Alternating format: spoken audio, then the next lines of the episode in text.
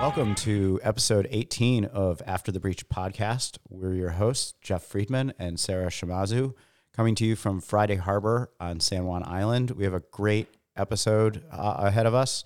Uh, joining us as our guests are Doctor Michael Weiss, the research director for the Center for Whale Research, and Dave Ellifrit, the Orca Survey lead. Hey, guys. Welcome. Ahoy. Hi. Hi. Yeah, thanks for having us. Thanks for joining. How are you guys doing? Ah. Doing doing okay. Doing good. Yeah, not yeah. not too bad. Excellent. Season's kind of slowing, not slowing down, I guess, for you guys because southern residents have been in. Yeah. But kind of like passing us in the night. Yeah, and managed to completely avoid us the one day they were actually like yeah. within our range, which was which was a, a fun day out on yeah. yeah. Timing up the whales with good weather will be tough for the rest of the year. Yeah. Yeah, it's kind of that time of year. So they, they came in and they went down to Puget Sound just for a quick a quick visit. That's what it seems like. I don't think anybody's seen them today. So it, it seems like what they did is so there's a cat here. We oh. we we have we have cats on the loose uh, during this episode. We've we've been accepted as friends. Yeah, so it seems like what, what happened was they came in um, and stayed quite a bit further south than they usually do in Juan de Fuca, and we went out to look for them. Couldn't find them. There was a big fog bank down south, which is where I maintain they were. Of course, because of we course. looked everywhere else. Um, they showed up on the west side for like a few hours, and then down to Puget Sound, and then no one's seen them today. So I reckon they probably just went out, out. I think there was a report actually up off the uh, coal docks. Yeah, up off near the, Vancouver. Really? Of southern residents up I there. Heard but that. I'm not sure it was all of them. I wonder if they might be heading back up toward Campbell River. I I had not heard that well, report. Let me look. There's still a chance. Unless they oh, yeah, head out the north side. Yeah. Quickly checking our our sightings, our whale network. sightings yeah. network. Yeah. I had heard. I didn't actually see the report, but I did hear that there was a report. Yeah, it looks like... So I'm, I have, like, secondhand information yeah. on that. Yeah, it looks like ten, the report of ten whales or something out there, southern residents. And they're usually so spread out up there that yeah. ten is probably fifty. Yeah, could be, could be. Yeah. And it was J's, K's, and some of L's, is that what we heard? I'm still trying to figure out together? which L's came in. I know someone ID'd L one oh five down in Puget Sound, so, you know, probably the main group of L's. Mm, okay. Um, don't know who else was around. Well, it'll be interesting to see if we piece anything else together. So you, you guys do this regularly when the, the southern residents uh, come into the inland waters, but let's let's back up a little bit for uh, some of our listeners who may not know. Tell us just kind of a, a summary. I know this is a big question and not the easiest to summarize, but kind of summarize like who is the Center for Whale In Research? sixty seconds. Tell us now. Uh, tell you know, tell us what is the Center for Whale Research? What do you guys do? Uh, so, the Center for Whale Research, um, we're a research organization here in the in the Salish Sea, um, with a mission statement to conduct studies and uh, promote conservation and advocacy for Salish Sea killer whales, with a real focus on southern residents. We do work with bigs as well, but you know, we focus on southern residents, and our primary research program that we conduct every year is the uh, Orca Survey Project, which is a complete photo I D census of the southern residents that's been going on since nineteen seventy-six. Um, so, yeah, the the kind of counting of whales, figuring out who's new, uh, who's had a new kid, uh, who's not around anymore, is is most of what we do. And then we also conduct a lot of different studies of social structure and behavior and kind of survival and reproduction generally. Awesome. Very cool. Is, and is that getting more challenging with uh, the fewer occurrences of, of their presence in the inland waters? Are you are you do you guys uh, venture off the outer coast at all to do to do any of this? Uh, yeah, yeah. Um, part of our our yearly contract is spending uh, a few days off the coast. Um, so we've usually been sending Mark Mallison and out there with a crew. And, and uh, I got to go out there this summer, and we had really good luck, had the whole clan, you know, about fourteen miles off the entrance to the to the strait. And uh, of course, the day we had to leave, we had gorgeous weather, you know, flat calm, over zero, sort of beaked whale water. Um, but we had seventy-five miles to get home, um, and the Strait of Juan de Fuca was uh, not nearly as nice as out there that day, so it was kind of interesting. But uh, yeah, yeah, and um, it, it, uh, yeah, I mean, w- we get J-Pod and the L twelves in June anymore, and, and you know we can't really expect any more them any more than you know a few days. I mean, we'll get J-Pod right throughout the year, but uh, getting K's and L's the way we would like to get them to stick with procedure, to be able to have repeated encounters with the same group, sure. So we can say for sure somebody's gone, rather than you know going, ah, we kind of feel somebody's gone, but you know, give us a moment, right? And we're no longer sure we're going to get that good encounter where that you know the final third or fifth or how many you need, depending on the day, right, to get surety whether yeah that whale's just not here anymore. And and um, when you do encounter him here, you don't know, like, is it, is this your one shot yeah to, to do yeah. this? And it's added to the frustration is when the whales hit the west side, they tend to spread out after they've come in, um and it, it's amazing how hard it can be to find mm-hmm. whales. I mean, the whole clan, I've seen the whole clan, you know, back when it was in ninety plus whales just completely dissipate on the west side, and, and you know, you'd have to look through binocs to find, oh, there's a whale over there, but you had to go half mile to find a single foraging whale. And and that was, you know, so it it can't be real tough. I mean, it's, to this day, it's still tough. What What's it like when, seeing them out, out off the outer coast? Uh, uh, what, I, is it similar to seeing them? Are they spread out? More well, or less, you know, it it was a little bit of everything. I we, I haven't been out there that much, but but we had three days in a row where the first day it was just L fifty-four and L one oh eight in the gloom, um, but uh, they looked really cool out there. You know, they're off off Lake. I can't pronounce uh, say it properly. Nitnat Lake, whatever. Um, but. Uh, And they were spread out foraging, but they'd come together, spread out. And the, but the you know the next day we found everybody. But it was you know it was a little bit of everything. They were spread out, they're charging around, then they'd stall out, they'd spread. You know some whales would be spread out in the distance, but then you get a big group of L-pod just all tight together. You know in a big almost resting group sort of thing for a little while before they'd spread out again and charge her out. Some of them, yeah. It, it was interesting, but they, they looked pretty happy out there, you know, at the time. That was first week of July, uh, right after they had left, or the L twelves had left here, or J's, I guess, left with them. But, uh, um, yeah, they seemed pretty content, you know. Well, that's good. Uh, I mean, yeah. that's... Yeah, if they're if they're yeah. getting food and they're content, it's yeah. it's that's a good good thing. Yeah. I mean, it's wherever they can find it. And it's a little worrisome that what they needed to find in here, they're not no longer right. finding. So right. are, are yeah, are they are they still getting enough out there? It's yeah. There's a a lot more activity going on out there, people activity out there than I thought there was before I went out there. Is that like uh, they like, have competition out there? yeah, fishing and, and yeah. Yeah. shipping and yeah, yeah.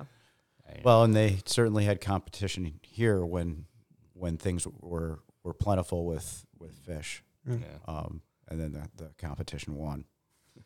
Yeah, but anyway, it, it uh, you know, it, was, it took a, you know, it, it made us feel better about where we were with the count at that point in the summer by going out there. Um, we, um, you know, we, it, uh, we wouldn't have known anything until mid August. Right. If we right. hadn't have gone out there. Wow. Um, and we would have got that one day. Right. With J K and L coming in. Um, and, so it, and yeah, and in our contract, I guess for folks who don't know, we, we are under contract with, with NOAA to produce a census every year, and our census date is July first. So it's it's tough to say. You know, if you don't see them between, if we don't see some whales between, you know, mid-spring and August, it can be hard to say whether they should be part of that July first number or not. Sure. So it was really good to have Dave and Mark and, and Joe out there early July and saying, okay, we got just about everybody, like a few days after the census date. Um, makes life a lot easier. Yeah. And there, there's a whole lot more pressure this day and age with social media to get yeah, to get yeah. the answer out there. Sure. And it kind of makes us have to throw uh, procedure, you know, the old procedure to the wind. Yeah, um, I, I've noticed that um, um, changing over the years. Yeah, yeah. It used, people need to know now. Yeah, it, I mean, it used to be. Yeah, I remember like when I first started uh, doing this w- w- with whale watching, and if if anybody saw a new calf out there, it's like, okay, that's cool, but no one says anything until it's released by the center. Yeah, and now it's like, you know, it's all over social media so fast, yeah. And it's it's tough too. Yeah, with, you know, a, a new calf is seen off the coast somewhere, or, you know, out of our range, and we have a photo, a blurry photo, or a, sure. or a video, and it's like, oh yeah, that that does certainly look like a new calf, but because of the way we do the survey, until we actually, during a photo I D survey, photograph it and are able to figure out who mom is, we don't assign it an alphanumeric, and I think, as Dave says, you end up with a lot of uh, you end up with a lot of social media stuff about like, well, what's the calf's number? Who's its mom? It's like, yeah. well, there's a one two minute two right. minute video, yeah. maybe if we're lucky. Or so. People just assign, you know, use the number that they think it would be, right? Yeah. You know, which is going to start getting confusing in K-pod soon. Yeah, but. yeah, and chances are it will be the next number, but right, but there are yeah, I mean, we we have to skip K forty-six. Because there already was a K forty-six, so the next K-pod calf will be K forty-seven. Right. But but there's that, you know, well, we get a picture from somebody with a calf, and, well, okay, so are you going to give it a number? It's like, well, no, because we don't want to confuse things too soon. Right. You know, let's make sure we actually know that's some other, because, you know, sometimes... Right. There's somebody else there in the early days. So you you want a couple of encounters to... say for sure, or at least a good solid. I mean, we're making do with less this day and age in terms of, okay, we feel pretty good about it. We'd like more time to say something, sure. but we're not going to get it. But we feel pretty darn good. Yeah, well, before making we say something, making do with less, and also having to make do with less faster. Not yeah. just because um, you might only get the one day, but because there are a lot of people posting online. Yeah. You know, photos and and. What have you, you yeah. know, well, and, and, kind of and the enthusiasm things. For yes. it's great. And, yes. um, and, and it's just give us a moment, right? Yeah, right. We'll get to you. We'll get to you. We'll, we'll, you know, we'll tell you everything we know, but give us a moment. Yeah. To, you and, know. And, and even the photos of calves that we can't confirm yet, it's good to have because it tells us, you know, when the whales do come in, who do we need to find quickly to do a baby right. check on? You know, right. who's right. who's a good whale to kind of get a good look at and see if they have a kid. So I, I don't want to discourage people from taking the photos and sending us the photos and, you yeah, know, and sharing them. It's just, it, it adds that extra le- level of pressure when, as you say, we're already kind of strapped for time with whales, and then people want to know what's going on as quickly as possible, and the whales don't move at the speed of social media is the only thing. And you guys do, and you post awesome photos from, from your encounters on your, uh, on your website, uh, whale, whale research dot org. Com. Dot com, sorry. whale research dot com. Yes. Um, and uh, and I know like people are always wanting more information and, and are very curious. You guys probably get asked constantly, like, how are they doing? Mm. How do they look? Yeah. Are they healthy? Yeah. And honestly, you know, uh, I think most of what we end up saying now is, you know, well, we didn't notice anything wrong with them. I think we try to avoid saying whales look healthy sure. um, these days because there's so much we just can't tell from the boat's perspective. And even if everything looks fine, that whale could be gone next year. So it's safer and more accurate to say, you know, we didn't see anything wrong with the whale. That doesn't mean it's a healthy whale, but it means, you know, it doesn't have peanut head. We didn't notice any, you know, huge deformity or anything. It's acting relatively normal. Um, And I think that's often a bit unsatisfying for people. They want us to tell them, like, yeah, is it the normal weight for its age? And is it, you know, is it, is it, but really all, all we can tell, even with, you know, even with the photogrammetry stuff, it's, which is more, you know, kind of fine scale than our boat-based stuff. It's all you can really say is, well, the whale's kind of skinny or the whale's kind of fat until they get really, really in a in a bad state. And mm-hmm. then it's then it's easy to say, well, that whale's not doing well. But yeah. So you, you mentioned boat-based stuff. You're also doing, uh, from the boat, you're you're doing a lot of, of drone work. Yeah, so we're doing, um, when we have the opportunity, um, with weather and logistics and time, because we, we try to get the photo I D survey done first. So if whales come in, the first priority is photograph everybody. Um, we'll be flying drones to take um, video for behavioral observation. So the two main kind of domains of behavior we're really interested in are social behavior, so social interactions and networks and how that changes over time and how that might be related to fitness, and foraging, so how they're actually finding, chasing, and catching fish, and then the intersection of those two, chasing fish together and and sharing the fish they catch. So um, we're we're collecting a lot of footage, and we've got quite a few uh, dedicated interns and students um, who are doing uh, doing the Lord's work and actually and actually analyzing these hours and hours of, of video and turning it into some cool insights into into whale behavior. Do you do you guys post any of that video anywhere? Yeah, so along with our photo I D encounters, we'll also post um, about all of our aerial encounters and include, you know, two to five minute clips, whatever our internet can handle uploading from the office um, from that day, kind of a representative or, or most interesting kind of moment. And we work with both residents and, and bigs uh, with the drone work.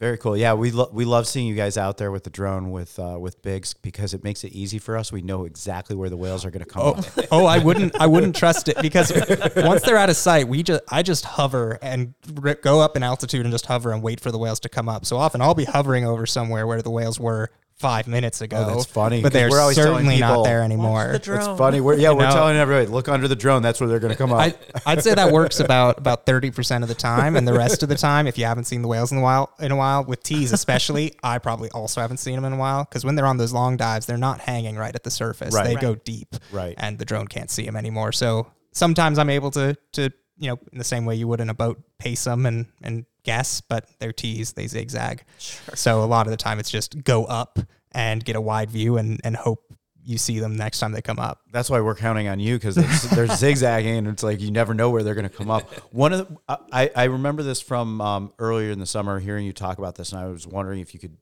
if you're able to talk about this at all, when one of the things that you saw in some of your drone footage with, with bigs, um, you said it may, this may be some kind of ritual with passing Uh, prey yeah. before they start cleaning it and processing it.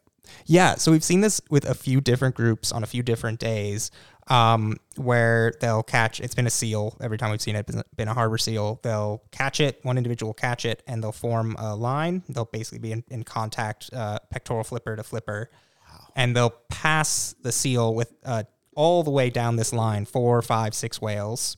Uh, nobody takes a chunk out of it. No one starts tearing it apart. They just pass it, and it goes all the way from the, you know, usually the whale on the left to the whale on the right, but it can go either way. Um, and it often ends, you know, with the youngest whale in the group having the seal. Um, we don't know why it's happening. We we have quite a few observations of it, so we have enough to know that it's a thing that is happening, and it wasn't just a one-off weird thing, but we don't really yet have enough data to statistically say, you know, when does it happen, which groups do it more. It looks like a ritual, for sure. It looks like something they are doing, you know, because it's a it's a social thing you gotta do before you can start eating. I can't think of a like a physical prey processing right thing that they're doing that that helps them tear apart the seal. It it just seems like, you know, something to do once you catch catch the thing. I see. I, I love things like this because it it just it shows you that these are really deep, thoughtful. Mm. Uh, cultural animals, and and I love the the stories and the examples of that show their their inner life and their family commitment. And I don't know, for me personally, I like to think what they're doing is either, you know, saying saying some kind of prayer and thanks mm. to the seal for sacrificing its life to feed them, kind of saying grace or something like that. Yeah, and I Sarah's think, giving me this. Well, like I think I'm it's it's it's hard. I, I, w- I would just say like it's hard to get in the brain of a killer whale, and we don't really try that hard right. to do that because it's such an impossible task with a wild animal to to figure out, you know, their motivations. Right, but we can't. That doesn't mean you can't study culture because culture is a is an observable thing in the world. It's, you know, the the broadest definition is, you know, gr- persistent, group-specific, socially learned behavior. Mm-hmm. So something you learn from the whales or the people or the animals around you, something that ends up being kind of unique to your group or your set of groups, and something that isn't just a one-off kind of thing you do. It, it maintains mm-hmm. over multiple generations. And we know whales have that. We know, you know, resident dialects and even their pr- food choice, both the bigs and the residents. We know they have culture. Um, but I think, yeah, it's these artifacts of culture, ritual, um, that we haven't really gotten all that into outside of, you know, resident greeting ceremonies, which don't really happen very much anymore. Um, but, um, yeah, yeah. You know, they don't make tools, so we can't study their culture based on the like art or the tools they make. We kind of got to look at what they do. Um, yeah, it's, it's really fun. It's really fun. And there's, there's other things about how they share food that I think is really interesting. So we had a day with the T eighteens, um, you know, they were split up in their two pairs. Um, and we got on them right as, uh, one pair had just made a kill, and we watched them waiting for them to prey share, but they didn't start processing the prey. They were just passing it back and forth and swimming around with it for a while, and we weren't really sure what they were doing. And then we realized the other pair was also hunting, and we watched them make a kill. Um, T four, uh, uh, T nineteen C just kind of whacked a seal as hard as he could, and they ended up eating it. And it was only once that other pair had caught a seal that the other pair also started processing wow. their seal. Oh, so they waited for them to catch it, and then they all started tearing the food up and eating together. So it's stuff like that that I, I'm really so interested polite. in. They, well, yeah. So, or they're like, unless you're ah, a seal. Now we don't have to uh, share with them. Like, right. You know, it's, again, without getting into their brain. Right, right, right. But it does say something about the role of prey sharing and group cohesion, mm-hmm. whether it's a politeness, you know, we want to be socially conscious, or it's a, look, if we start eating now, prey sharing is going to be tough between all four of us. It still says something about, you know, what prey sharing does and how prey sharing works in right. these in these groups that I think is really interesting. And I think, you know, I like to make up these reasons and yeah. and, and try and get into their brain, knowing that I never sure. will. But I think what makes the experience of getting to know uh, killer whales like this it, and and stories like this is we're seeing things that ha- that we'll never know why, but they have some purpose. Mm. Right? Yeah. And we'll we'll never know why they're doing that, but they're doing it for a reason. Yeah, yeah. And and I think there's, I always try to, we, we do a lot of um, work about the social structure of whales, and we end up, you know, talking to the press about why whales do certain things. And one example is, you know, why uh, why do killer whales go through menopause? And we always say, well, why they're doing that is to... Uh, Or, or why do killer whales take care of their sons, which is tied to that. And we always say, well, because if you take care of your sons, your son has a higher maximum reproductive output than a daughter, and that spreads your genes. And that's an evolutionary why. Mm-hmm. But why does a mother killer whale take care of her son? Well, she's not calculating her lifetime reproductive right. fitness or her con- genetic contribution to f- future uh, gene pools. We know that she's definitely not doing that. Uh she's taking care of her son because of some social bond, you know, a social relationship. And we don't know what that means to her and how she conceives of it, but we know that it is a relationship that she wants to maintain for some reason. So I, I think, yeah, it's interesting talking about whys. And I think in a lot of ways, the whys that we're never going to get at about their, what's going on in their brain are often a lot more interesting than the whys we actually can get at around why is this evolutionarily beneficial, or why was it evolutionarily beneficial at some point? Right, right. Well, um, what what other kind of things, like where where is the Center for Whale Research going? What are you guys working on uh, coming up? Are we working on? Well, we've got a new, we're getting a new boat. That is, yeah. that is the one big thing, which is going to be huge. Um, Not the boat's not going to be physically huge, but it's going to be huge for us. Um, it's going to, so we're getting a, a new vessel. We've been working out of, uh, we've been working off of Boston whalers. Two two very old, forty-year-old Boston whalers. Yeah, that definitely have seen, have, have put in their time. Yeah. Good boats, good boats. Yeah. It, and workhorses, good boats, but. Yeah. It, yeah, it's time. Yeah, so this this new vessel we're getting, it's going to have a longer range. It's going to be it's going to be covered and have a yeah. windscreen. I so will get out of the exciting. sun. And not, not, which is what I need to do. And and more than anything for me, it's going to be safer for us to get home and back through rougher water at different times of day, which is part of that expanding our range. I think, you know, we, we can get to places that right now we'd be kind of nervous to try to get to um, in, in any conditions or in any kind of rough conditions. And this new boat's going to be a lot more stable. Oh, the cat's typing. Um, no, she, she actually just scrolled through uh, one of the papers on the uh, Center for Whale Research website. Oh, so. Great. She wanted to learn. So she's really cute. And there'll be more room on the boat to spread us out, too. I mean, won't have to be elbow kinda, to elbow. Yeah, yeah. Yeah. It gets a little crowded. Right now, we all kind of have our, like, two-foot bubble around us, and that's about the zone we can really move in comfortably. And I'm I'm assuming it'll be easier to uh, launch the drone and, and e- bring the drone back in. Yeah, so we're going to actually have an open bow on the boat, which will be great, an actual, like, you know, solid spot to launch the drone from and retrieve it. Um, and... Uh, yeah, and it's it's just going to be a much more solid re- research platform for us overall. We kind of got to design this with the, the manufacturers with life-proof boats and um, kind of work through what we needed, which turned out to be not that not that much. Yeah, it was basically uh, what we didn't need, yeah. which was everything. We just needed deck space. Yeah, it's deck space and a, a few spots for Pelican cases and, and yeah. cameras, and that's about it, you know. Uh, yeah, as Dave says, what we need is is not is explicitly not very much. Well, um, and people can uh, not only donate to the Center for Whale Research uh, as a whole, but they can help uh, donate specifically to help help fund the new boat. Yeah, well, yeah. Correct? So so we have a page on the website now where folks can donate um, directly to our fundraising to to offset the cost of that vessel. Um, or they can, you know, write a check and, and say they would like it to go to the vessel. We're still we're still trying to raise funds for that. Um, we're we're we've done a we've been really kind of blown away by the public support, and um, you know, we're we're doing about as well as we could have possibly hoped to on the boat fundraising. Good. We've had a That's lot fantastic. of people supporting us, you know, in to a degree that we were, you know, honestly not totally sure folks would, you know, but I I think I think uh, folks have seen. It's folks who have seen the boat we work out of now, it seems like, are more willing to to donate. There you go out in that. Yeah, you may, maybe put some pictures of that on the website. Yeah, the the duct taped hatch might be a good. Yeah, yeah. I, I actually I was down at Snug Harbor. This was a few years ago when you were uh, redoing the duct tape on the hatch. And, and yeah, well, those hatches cost five hundred bucks, and there was a time that Ken said no.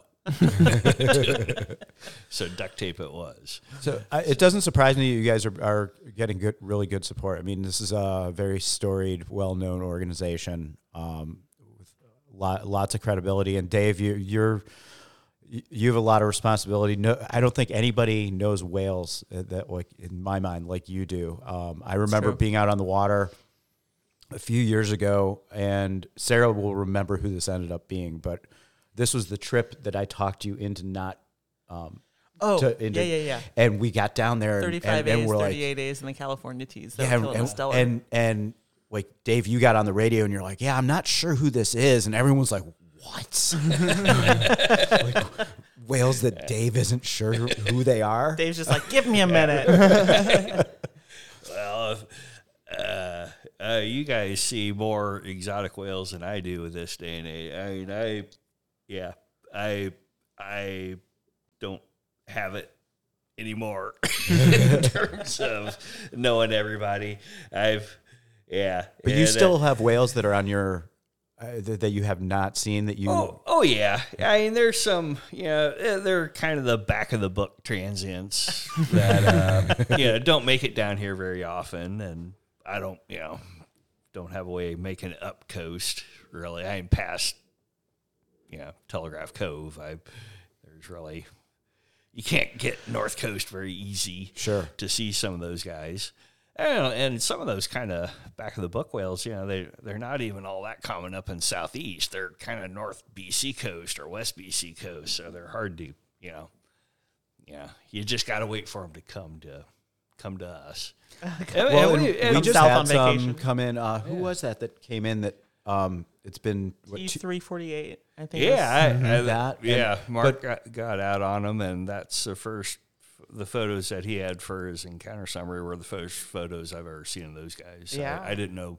I mean, apparently Jared's given numbers to a bunch of new T's here recently because wow. and, and I'm not up on I'm not yeah. on social media, so I I I'm not always up on all the new teas that people right. are getting out west or up north or. And well, and who just um, came in here that hadn't been documented in two years and they had a calf? Um, oh, um, so twenty-eight days? No, the twenty-eight yeah. days were in yet. Yeah, yeah, yeah, it was them, yeah. right? Yeah, yeah.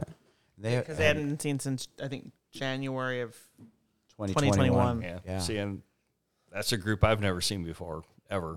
Yeah, yeah sometime. Yeah, Michael got him. I, I barely got him. Yeah, yeah I, I was actually on my way home from Orcas Island, and oh right, that and, one. Yes, and I was exhausted and uh, just wanted to get home. And in Spiden Channel, saw a big group of whales, and got on the first little group, and said, oh, I'm not really sure who that is. And then I saw another bigger group, and I said, oh, I'll get them first, and I'll come back over to these guys. And that second group was just the thirty-six A's, and so that that was a. Uh, pretty easy. And I'm like, okay, now time to find that other group. And they were gone. Yeah. So I had exactly one frame of each member of the group of, of the twenty-eight A's. Um, so enough for pu- proof of presence and not much else from that encounter. You saved our day because I was coming out as I could see you leaving um, and going back, uh, going down Spiden Channel as I was coming up San Juan Channel. And, uh-huh. and I, I saw the report and I was like, oh, I, I see him leaving. I know exactly where they are. Yeah, it was sick. It was, made uh, it easy. And I'm that was one of those days because I wasn't expecting an encounter. I, I my V H F wasn't working. I didn't have a fleet radio with me. My phone was dying and, and dead by the time I left the scene. So I was just like, well, hopefully someone saw my first two pins and, and can see where I am and, and they'll get on them. Um, yeah, it was a, it was a It's nice finding your own whales, but I'd rather find them when I'm actually looking for them, which sure. I, we, I never seem to do. I yeah. never seem to do when I'm when I'm actually ready. It's just when I'm really don't want to see yeah. whales. That they know, yeah. they know. Yeah, it's amazing that I mean, we've had such good whale search. I mean, the few the times that we have gone out and done a dedicated whale search, it's like, man, this is the most awesome track line ever. Mm-hmm. This is the way the places all the T's go when you're with the T's, and we hit everything. And they're never, never there. Well, welcome to our world. yeah.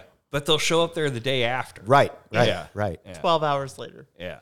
Yeah. Um, Dave, tell us, but, tell us some, you're, you've got lots of stories. Tell us some cool whale stories. Oh. oh, Too many to. Uh, well, I don't, uh, I don't know what you're. Hmm. It's a very you know, broad. It's, it's yeah. always hard when someone asks. Yeah, that. yeah. I'm trying. To, like, well, there's. I don't know what. I don't know what. You want a happy resident story or a, a mean transient story? I kind of want a mean transient story. Let's do both. yeah, let's do both. All right. Well, I don't know. I. So much a story, but just good experience. I mean, the Ganges Harbor Minke kill was a great kill. Okay, when, yeah, when, let's hear about I, that. Yeah, well, I've heard. I've seen I've photos. Heard, I mean, this is. I've, a, I've heard reference to the Ganges uh, Harbor I, Minke honestly, kill. This is a National Geo Minke kill. and, and what what year was this? Uh, this was uh, October fifteenth, two thousand two. Okay, and um, we, uh, yeah, it was Ken and I were at the center. And we got a call from John Ford saying that there's a report of whales attacking a Minke in Ganges Harbor. And so uh, Ken had somebody visiting. He said, sorry, we got to go. Ken, Ken and I left. Um, and it, it, was, uh, yeah, it was over an hour-long boat ride up there. Uh, I, the only time I've ever been in Ganges Harbor.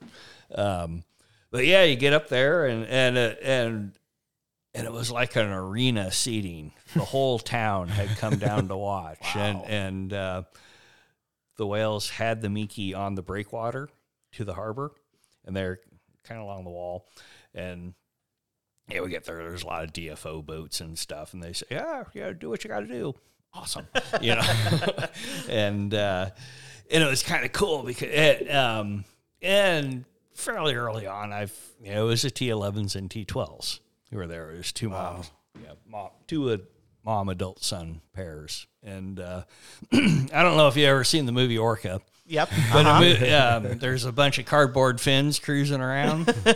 yeah, on the surface. And honestly, uh, to be honest, to give Orca credit, I, I thought whales moved like that before the, that movie. There are some, there is a little bit of footage of wild killer whales in there. Top Notch and Nicola are in the movie Orca. Um, oh, so, yeah, yeah. Um, but it's like, wow, they roll. Who knew? Um, but anyway, um, yeah, the the Minke was on the breakwater. The uh, T eleven and T twelve were kind of making moves and to get it off, but T T eleven A and T twelve A just couldn't get in there. The water was too shallow, and they were cruising around with their. Yeah, it was just like the movie Orca. Their dorsal fins just cruising around like yeah, big. And uh, at one point, Ken had his video camera. Back when there were video cameras, um, sitting in the window of of the whaler. And uh, he left it on accidentally. And there's kind of like, you know, you could see tubes of the D F O boats and then, yeah, water. And all of a sudden there's this big eclipse as T eleven A's dorsal fin just kind of cruises by the lens and just completely blacks out the, the lens before Ken realizes, you know. But anyway, Ken ended up shooting half hour of the, you know, best unedited video I've ever seen in my life of these, yeah. Well, uh, eventually, yeah, I guess uh, one of the females, I can't remember which, whether it was T eleven or T twelve, finally made a move, pushed, got the Minke off the breakwater. They got it into deeper water. There's a lot of splashing, big standing wave, you know, wow. big waves being pushed. Uh, and uh, they got, and then it took another hour of them beating it up, um, wow. Wow. to finally kill it. But wow. uh, you know, it was kind of neat. There was, uh, you know, a lot of body blow, not hardly any blood, you know, almost no blood. Wow. But just a lot of body blows, and the Minke would be laying at the surface, and all of a sudden it would just be hit from below and just, you know, halfway out of the water. Wow. And uh, and it was, it was kind of like. It's, Not something I watched, but yeah, it was almost like heavyweight boxing. And yeah, after a while, the the you know, the whales would just be look like they're tired and like they're hugging each other, you know, tired and hanging on each other, or just kind of laying next to each other, being you know like boxers getting tired in the middle of a bout or something like that. But it took them about an hour, and eventually the Minke didn't come up again. And, but a big old chunk of blubber did. Um, and th- but, this is why yeah. we call them killer whales. yeah. Uh-huh. yeah. And, and I, I missed it. But apparently just a couple days later, the T elevens are off battleship taking out Dallas Porpoise, too. Oh, that wow. was what I remember hearing. Uh, but, a Minke, so. is a, that's a lot of food for four whales. Yeah. Mm-hmm. Yeah. I mean, unfortunately, we left. So, I, yeah, I'm not, I don't know how long they hung around. But up in the Falls Pass region, Um, in the spring where the transients are taking out gray whale, young gray whales, um, you know, they can feed on them for quite a while. Yeah. And then they'll yeah. they'll come, those whales are getting killed in shallow enough water, the whales will come back to the carcasses. Right. right. And uh, you can tell where the carcasses are because uh, there's all these oil, yeah, there's yeah. oil slick. and it's like big greasy slick. And, and uh, when the whales are moving through, they'll stop and mill at an old carcass or chunk of uh-huh. a carcass. So, uh, yeah, I mean, uh, they'll eat more if they can, right. sort of thing. So, so for all of the all, all of the listeners who are now dismayed at that story, let's let's let's hear a happy happy Southern resident story. oh, uh, all right. Well, well, there's the time we got to babysit all the kids in J-Pod. Um, I think it was even one of my birthdays. Um, and uh, I think it must have been ninety-nine because J thirty-five was a one-year-old. Aww. But we were out, uh, it was in our Earthwatch years where we were out on motor trimaran high spirits. And, uh, yeah, we were somewhere down the west side. And it was like all the moms said, y'all, just stay in the area of this boat. And they went off and and started foraging, and we had a good chunk of all the kids in J-Pod at the time just kind of hanging in our around our boat, circling the boat, and it was flat cob water, and we you know we had J twenty-eight and J thirty-five kind of circle our boat where you could see you know both see the their whole body because they just kind of gliding right beside the boat. And, and of course, when they're that close, you can't help. You just got to kind of wave at them, go, hi. um, I remember J twenty-eight's mouth opening. You know, it's like, oop, you pull your hand back as you're waving to them. But, uh, yeah, I mean, we just got to babysit for a for what seemed like a long time. It probably wasn't, but it was great. I mean, we just had the kids playing around us while the moms went off, and eventually they came back and got them, everybody. But, but that's pretty cool. Yeah. Yeah, it was fun. We were declared safe by moms. That's awesome. So is there anything um, that we haven't asked you guys about that you want to highlight from from your work, from the center, from Whale Stories, anything? Mm. And we're going to put uh, the some information in our show notes about uh, with the link to the Center for Whale Research and and some other info. I don't know. Yeah, no, I, I think um, I think we've covered a lot of like the work we do. I think um, one kind of real focus of our research that I, I, I think is really fun and I think people find interesting, but I, I think hasn't been fully kind of thought about in a conservation context yet is how these whales are so dependent on each other for survival. I mean, you know, as we've been talking about it, we're talking uh, just whale stories are all about mm-hmm. families and families working together or families leaving their kids to be babysat. And um, a lot of the research we've done has shown these kind of social dependencies, dependencies really clearly. You know, sons are dependent on their moms through, for their whole life. Moms sacrifice their reproduction for their sons their whole life. Um, everyone's dependent on grandma forever. Um, and I, I think it's something we uh, need potentially just statistically need to deal with when we're thinking about these whales and their risk of extinction. So if you think about uh, a coin flip and you have, let's say, I don't know, seventy-five flips of a coin and the chance that all of those are going to be heads, that's pretty low, right, in any given year. Um, and that's true for any, you know, reasonably large number. But if each time you flip a coin, whether or not that comes up heads or tails is affecting whether the next coin is heads or tails, which right. is affecting whether the next coin are heads or tails, the chance of suddenly getting a huge portion of heads becomes a lot higher. Um, so actually, I, I do, I feel like I never get to, like, I never get this through to, to folks who are, you know, actually making decisions that we kind of need to stop thinking of the southern residents as each being a coin flip and start thinking of them as completely interdependent on each other. And yeah. losing one individual can make us lose another individual, which can make us lose, lose another one.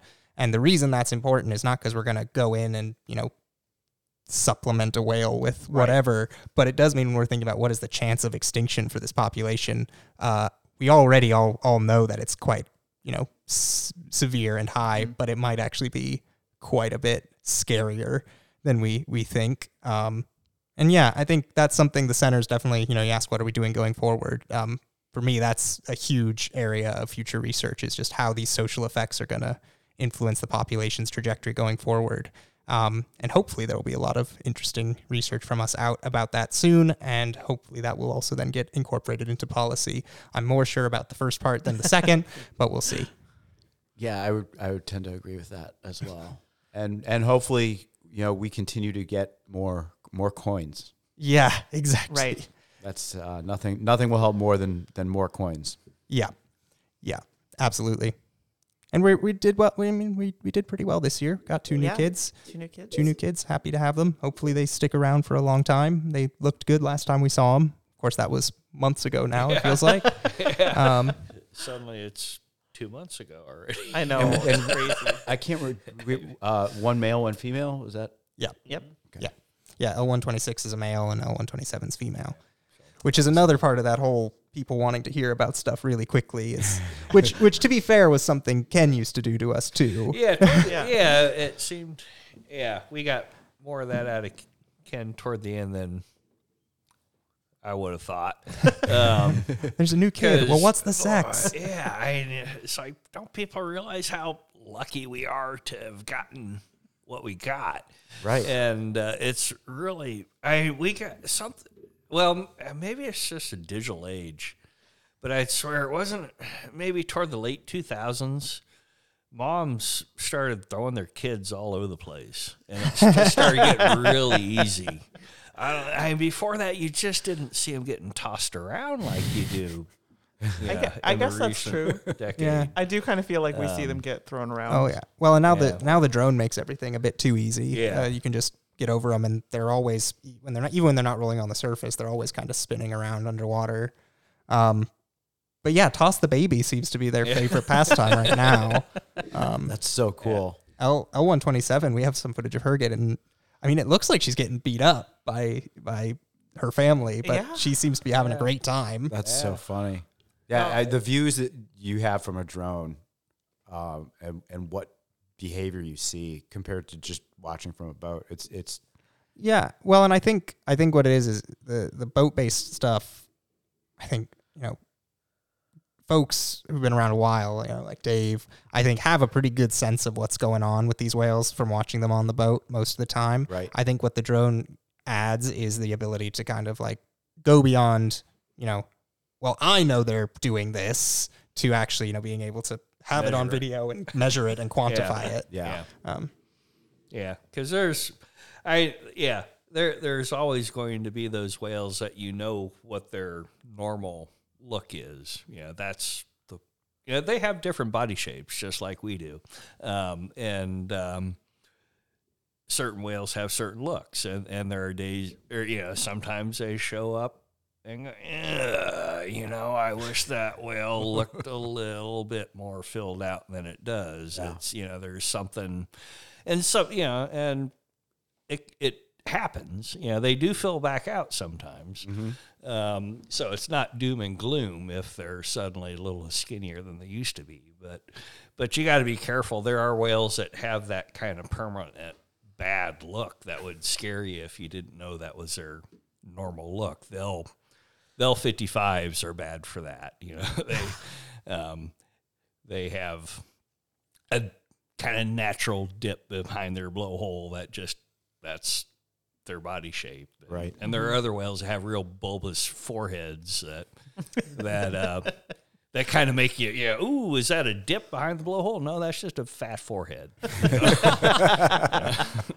Well, and, so. and, and then you got your whales whose backs just don't match up properly. Like yeah, J, yeah, you're sway-backed J thirty-eight. Yeah, we're going to get some hate for that one, Michael. Yeah. Well, just from Cindy. Yeah. I mean, she's going to write in for sure. But yeah, but yeah, I, there are funny-looking whales out there. I mean, and yeah. yeah, it's fun. I it's uh, you know, when you get to know them well enough, you start making fun of them. And uh, yeah, they, there's some goofy jawlines out there. Oh, aren't there? Aren't there? I, I, I think if I think if our um, on-boat whale gossip ever got recorded and put in public, we'd be in a lot of trouble. Trouble. Oh no, for sure. Like we, would be. we I, it all oh, comes from. Sounds a, interesting. As Dave says, it all it all comes from a place of knowing them and loving them, and, yeah. and you know, thinking of them as individuals. And it is whale gossip, but yeah, if we end up if we end up being a little unkind to some of our whales. Yeah, I even have to watch myself, like, on the west side sometimes and realize that there are people sitting around that maybe don't get it, you know? Yeah. Yeah. They're they're seeing a beautiful animal, and we're seeing a funny-looking one. We're seeing the J thirty-eights of, of the world. Yeah, right. Like, he just... there's just something ain't right with that whale. Boy, just ain't right. Yeah. All right, well, before this spins too far out of control. It's really getting good. Really appreciate you guys uh, coming on, and uh, we'll we'll uh, post some links in, in the show notes, and check out uh, whale research dot com. Uh, great place to donate money to, uh, whether it's to the vessel or just the organization. Um, and, yeah, thank you guys. So yeah, much for joining you. us, ah. for all you do. Yeah, for thanks for, for all your amazing work, and it's always... always great to see you guys out on the water. Oh, oh yeah. Uh, yeah. Thanks Thank for you. having us. Thank you. This was yeah. really nice. Thank you. That was that was really cool. We, we're going to have to have them back on. Um, just lots lots more stories that they can probably uh, share with with all of us. Oh, I'm sure. Like I'm I'm sure there's so many stories we could fill up like a lifetime of episodes about, you know. Absolutely. And and more to, more to come and more to learn, like the that the ritual of passing the seal. I just right. think it is so cool. Yeah. It, it's just, in, it's um, fascinating, right? Yeah. They just, yeah. Such amazing stuff. Potential, the potential, I guess, is just amazing. I mean, it has, um, you know, obviously what they're doing has a, a porpoise, but we don't. Oh my gosh, Jeff. but, but but we don't know what it's that. It's too late for that.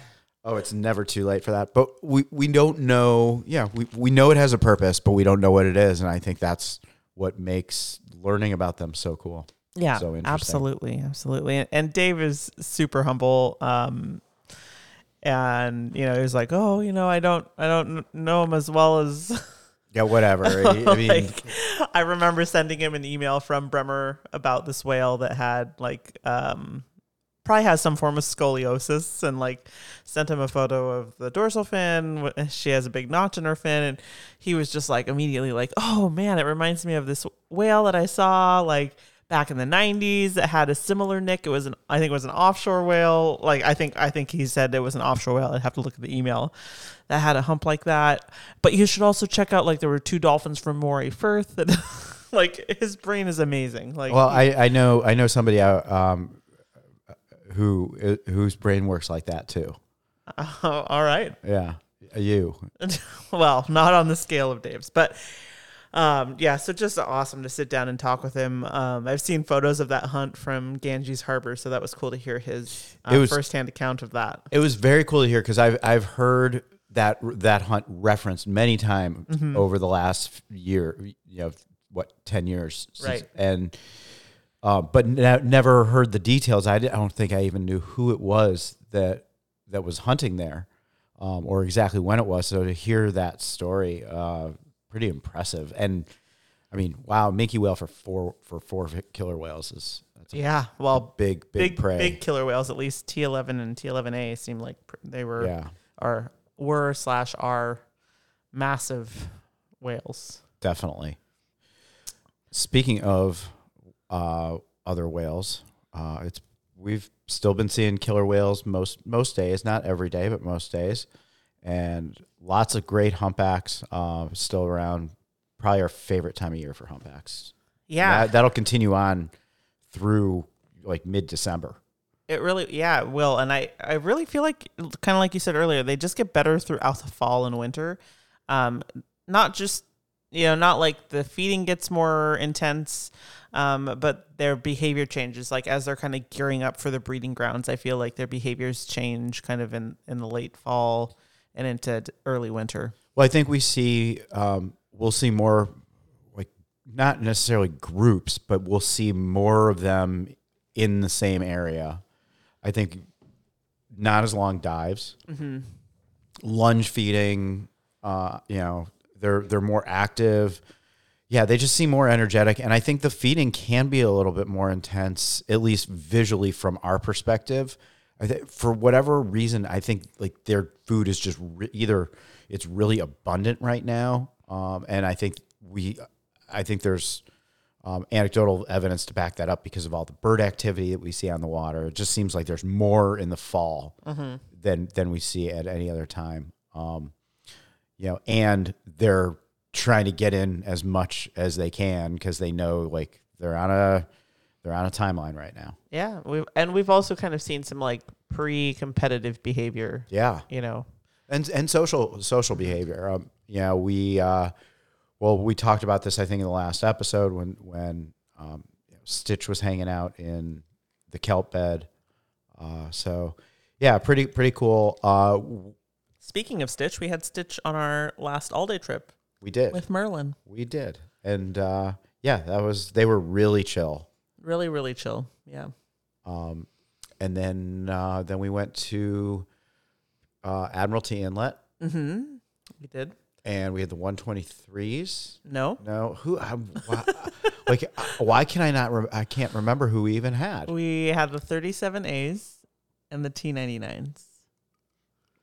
I really, I was off that day because, like, not off. I was on the trip. I was on the boat, but I don't know where my head was because That's okay. I don't. I, it was a weird day. I don't remember. I I don't remember the thirty-seven A's being in there. Yeah, it was thirty-seven A's and the ninety-nines. That's and they right. Were they traveled all like eighty like miles, eighty miles overnight. overnight. And one the one thirty-sevens and one oh nine eighty-twos were were, were nearby, further down in the sound, coming towards them. Yes, and I, I did hear. I think they did get together. Yeah, I think they did, like, way after we left. But. And we saw, yesterday, we saw the one thirty-sevens and the ninety-nines in um, outside of Penn Cove. And really interesting trip. Uh, uh, they spent about, so there was a big, uh, I think it was a tribal crab opening, Dungeness. And so, because there were crabbers everywhere out there. And the one thirty-sevens and ninety-nines, uh, we got on scene. They had just finished a hunt. Then um, the two boys were were socializing. So these are, if you go back to last week's episode, or last week, last last episode, last episode, the ninety-nines and the one thirty-sevens uh, are um, related. Correct. Yeah. Yeah. yeah. So moms are sisters. Yeah. Okay. So one of the things that we realized yesterday is th- they're both estimated to be born in nineteen eighty-four, I believe. And so that can't be. Right. Right. Like they're, they're, we don't know. So when, when they were, you know, first seen, obviously they were too old to be one hundred percent confirmed to be T thirty-six's offspring. Um, they were, you know, Two, yeah, so that's why they have the designation T ninety-nine and T one thirty-seven. Right. So likelihood is um, based on long-term associations and other things um, that they are her offspring. Uh, but we don't know exactly when they were born because, like I said, we, were, we the collo- colloquial we, not me, uh, saw them, you know, as juveniles and not as neonates with, with T thirty-six. So that wasn't the interesting thing, though, that I wanted to share. Okay. But I, I shared it anyway. All right. Um, so they spent about thirty to forty-five minutes uh, playing with crab pots.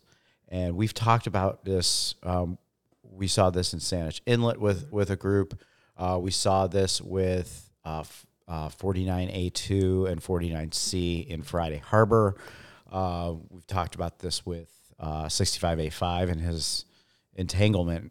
But it just seems like more and more we're seeing them. I don't know if they're more, if there's more crab gear out there, or if this is just socially or culturally spreading. Um, but it was entertaining to watch because all the crab boats were out there, and they were watching too. And I think they were found it just as entertaining watching floats from the crab pots disappear for a minute or two, and then just pop back up. Yeah. I mean, I wonder, like, you know, we're seeing this shift, and we were talking about this with the Southern residents and, and, and the Bigs, how, you know, even up until the last four or five years, we were still watching Southern residents. They were still here more than they are now. Um, if it's just behavior that we didn't see because we weren't with Bigs as often. Right. Um, I, the earliest I can remember seeing whales play with crab pots was twenty fourteen. Um, it was the T forty-nine A's in, um, inside, in, like in, in the inner islands, um, between Lopez and Blakely, and, and they were just having a grand old time. Uh, T forty-nine A four was uh, newborn at that point. And so, and it's something I've definitely seen more throughout the years, but I just wonder if maybe we're, we're seeing them do it more because they're here more often, yeah. and they're, And we're with them more often. I think that's I think that's that's very possible. They're he- and they're here more often, and there are a lot of crab pots out here. Maybe they like crab legs too. Well, it, it would be really cool. I don't know whether it's underwater uh, video or drone footage. It would be cool to see what are they doing. Mm-hmm. So they're pulling the floats down, but like how far down are they going? Are they doing anything else? Are they going down there to check out like the how the catch is going? Like what, what are they, what are they doing? It'd be cool to know and, yeah. and be able to see that. It would just be interesting. For sure. Um, speaking of, um, crab pots and sixty-five A five, you have a really very recent and new update for the saga oh, of sixty-five A five, yeah. which is, this is this one's. So and man, I was going to look up exact dates. And I, I really like, well, it was this it was week. With, it was this week. And so. I really, if, if we can ever get him on the podcast, it would be so cool. Who knows? Who knows what the future holds, Jeff? Um, yeah, so T sixty-five A five um, was seen a couple of days ago w- with uh, whale, another whale, which we'll get to who that whale was in just a second. But um, he's always with someone he's different. He's always with someone different. So a shout out to the Western Prince crew. They were up on their crew trip up north um, near Campbell River and came across T sixty-five A five and, and this other whale. And the other whale ended up being T eighteen. So cool. Estimated born in like the nineteen fifties. Um, definitely post-reproductive, usually traveling with her presumed daughter and her presumed grandson. So T nineteen, T nineteen B, and T nineteen C. Um, but what made this super interesting was that uh, the day before they saw these two whales, uh, another report had come in of just three of the T eighteens. So T...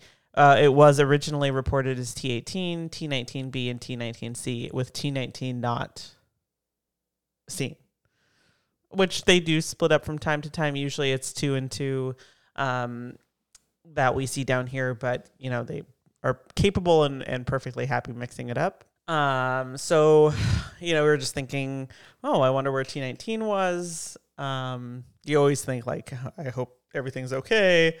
But uh, the next day, of course, T sixty-five A five was seen with uh, T eighteen, and it got me to thinking, like, I wonder if the three that were reported the day before was actually T nineteen with her two sons. Right, makes sense. Um, and common thing, like, easy to do, right? There's an, a new N I C. T nineteen has a new N I C that um, is not in our old, our latest identification catalog.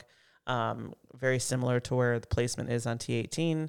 Uh, and it was. I went back and actually had someone send me photos and confirmed that it was T nineteen with her two boys, and T eighteen was off hanging out with Indy. So cool. He's been with, um, you know, one of the older males in the population. He's been with all kinds of families. Yeah. And now, now he's with uh, T eighteen. And I'll have to confirm. I think when I talked to Monica about this, that she had said the two of them were together earlier this year. Really? Yeah. So, uh, it's just, he's such an interesting whale. Like, what is he doing? I know. It's like he's doing a, a project for school, and he's interviewing all the uh, all the older whales and all the different families. Yeah, you never know, right? Could be. Speaking of school. Speaking school, of school is school is this was a total accidental like, like tie-in. I do too, but segue. It was not not intentional. Um, school is back, and if you listen to the last episode, we talked about uh, an interesting group of whales, Jack's summer camp. Uh, Jack was the camp counselor with a bunch of little kids from uh, his his younger sister, and then some kid, two kids from another family. And apparently, camp is over, school is back, and uh, both sets of kids went back to their respective families. And they were seen, they actually, both families were seen together today. Yeah. In their entirety. With the thirty-seven, oh, with the with, with the, the ninety-nines, one thirty-sevens, yep. And um, thirty-seven A's. Yep. Uh, what was really interesting to me was, so um, one thirty-seven A and one thirty-seven D, Jack and Wright, were seen back with their um, mom and sister. Uh, and then thirty-seven A, three and four, Spinnaker and Flat Top, Crinkle. I still bitter, still bitter about that name. Um, no, I Crinkle's fine, but uh, I wanted it to be Flat Top.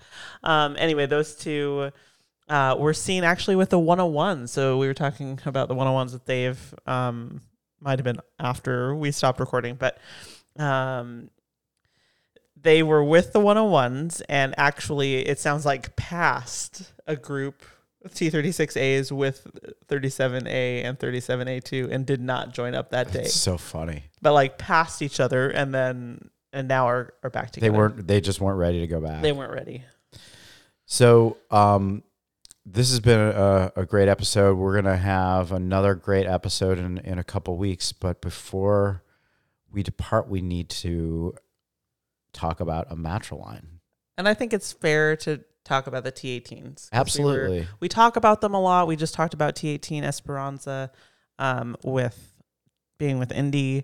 So maybe we should talk about them. Let's talk about the T eighteens. Um, so family of four. We you know, up until the last couple of years, Jeff, we really just saw them as a family of four, I feel like, down here, though it sounds like they've probably split up and, you know, do their own thing occasionally. But the, the two and two or the three and... Well, no, no, no. I mean, like the four of them, like they probably have split off before, and we're just really seeing these kind of splits in the last couple of years. Yeah, I think I think that's right. So um, T eighteen Esperanza... In my old, old I D guide, I think they had her as potentially the sister to T nineteen. Uh, now I think they've um, updated that to potentially be mom. So estimated born in nineteen fifty-five or before. We don't really know because we don't have photos of her as a calf. And we were just talking to her, uh, to her. Uh, we were we were not just talking to her. We were talking about her today on the boat uh, because I was I was recounting a story of... Uh, two females from different families chasing a minke whale at high speed for fifteen miles. Uh-huh. Um, yeah, they were probably going twelve to fifteen mile an hour chase. Yeah. Uh, pro- more yeah, more faster than that, than that yeah, at, at times, but it was a fifteen mile. Yeah. And it was it was T eighteen was in the lead. Yeah, she and was. This was we were talking about how, you know, killer whales and humans do not age the same way. no, no, they do not. Um, no, I'll have to dig up a photo. I have a photo of her like porpoising after this minke whale. So, yeah. Um, I'm amazed you were able to get a photo of that. It was, I mean, it was crazy. It was so hard to know when they were coming out of the water. I mean, they were flying out of the water, porpoising. And it was, I mean, I couldn't take pictures. I was driving the boat. It was like, it was hard enough to drive the boat and oh yeah, they were up with flying. Them. Yeah. Cause I think they got picked up over the border kind of out towards Victoria and And like came all the way to MacArthur Bank yeah, or something yeah, like that, it was like fifteen, south of San Juan Island. Yeah, it was at least fifteen miles. Yeah. And they did not get the minke. The minke got away. Nope, got away. Good for it. But I uh, I got you off track here. But that's okay. It's a, it's a T eighteen story. Yeah, T eighteen. She's a badass. She is. That, so, her whole family. It's really, they are. Um, these are a group of whales that a lot of people really look forward to seeing out here. T nineteen B Galliano. Um, I'm getting ahead of myself, but he's just a massive whale with that fin that kind of curves over. But anyway, T eighteen grandmother, pre- presumed grandmother, her uh, traveling with her adult daughter, presumed, uh, T nineteen. So we notice that it's not T eighteen A because it's not, pres- you know, confirmed to be her daughter, but likely her daughter based on long-term association. Uh, T nineteen born estimated around nineteen sixty-five, and then she has two boys uh, confirmed. She was massive boys, massive boys confirmed her offspring, um, two surviving, I should say. Uh, T nineteen B Galliano, born in nineteen ninety-five, and then his younger but not little brother, no T nineteen C Spouter, born in two thousand one. No, they're they're big, two big really dudes. Really big guys. Yeah, yeah, they're very impressive. Everybody that sees them. Is uh, they're they're wow whales. Yeah. Um, T nineteen has this like massive, or T nineteen B, excuse me, uh, Galliano has this massive um, fin that leans. Uh, it's kind of one of his trademarks. It's so big. I mean, that's it. It kind of leans. Yeah. It it like sways. It, it's not. This is different from. This isn't collapse. Right. This is like. This is a big. I grew sway. Too fast, and yeah. My fin didn't know where to go. But and his his younger brother is getting huge. Yeah, yeah, they're both really impressive. Yeah. So we do see them, um, you know, historically, like historically, I should say that, like, uh, in the last like two years, five five to seven years, like we saw them mostly as a group of four. Um, but last year kind of was one of the bigger splits that we saw where. Um, they were actually in two different places. So like last spring, T nineteen with nineteen B were here in the San Juan Islands. Um, and I think eighteen and nineteen C showed up north, like in Johnstone Strait or something like that. Yeah. Everyone's like, what's going on? And they eventually like came south and reunited down here near Sydney Island. And, and now, you know, and we've seen it, we've seen it this year too. They did the year, same yeah. thing. Yeah. Um, so really cool family. Um, they do t- tend to like, be here throughout the year.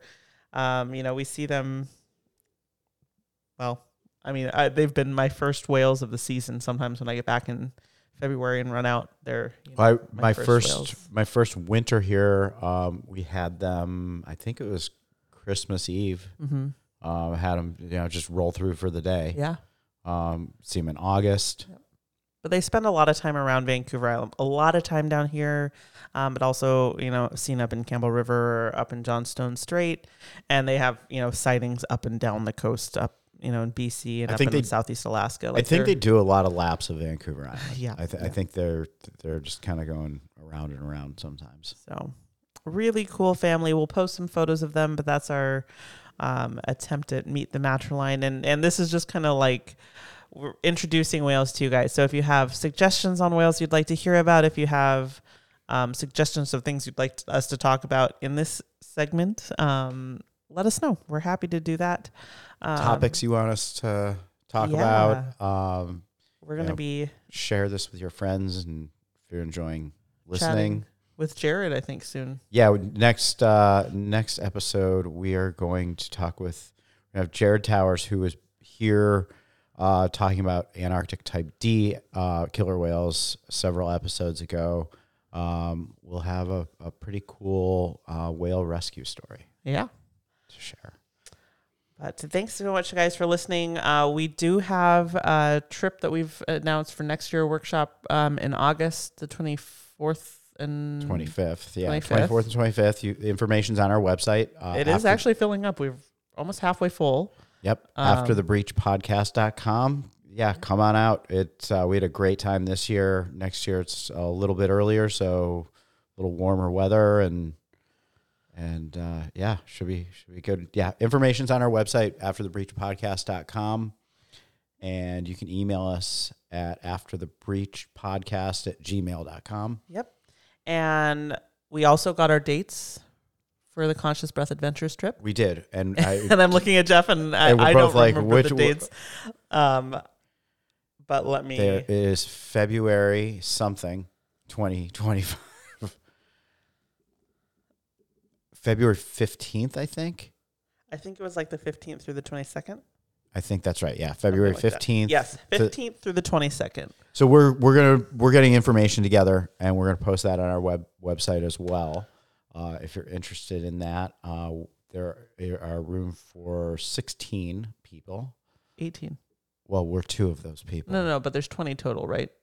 I thought it was eighteen. Oh, we'll figure it out. Limited space.